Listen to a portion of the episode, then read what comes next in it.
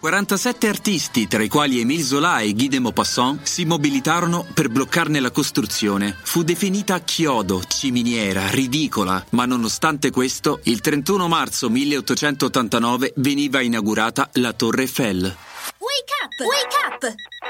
La tua sveglia quotidiana. Una storia, un avvenimento per farti iniziare la giornata con il piede giusto. Wake up!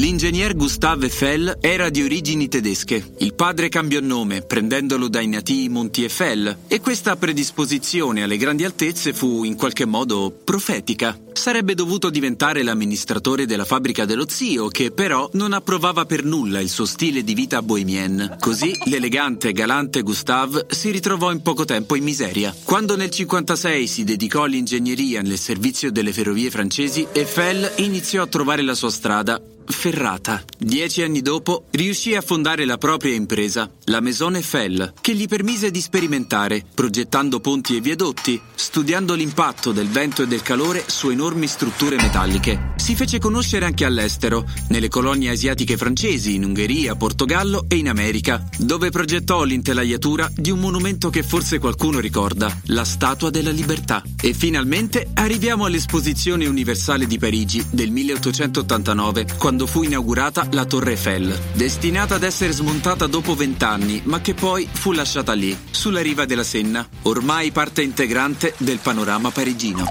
Parigi, senza la sua torre, oggi sarebbe impensabile. Come impensabile sarebbe non poter ascoltare musica o magari un podcast, seduti comodamente sul divano. Per questo oggi celebriamo Thomas Edison, che proprio il 31 marzo del 1878 rendeva pubblica l'invenzione dell'antenato di ogni strumento di riproduzione, il fonografo. Thank you, Tommy. La frase del giorno. Parigi è sempre una buona idea. Audrey Hepburn nel film Sabrina. Il consiglio del giorno. L'unico consiglio che possiamo darvi oggi è di ascoltare vento, uccellini, musica e le voci di podcast story, ovviamente. Au revoir!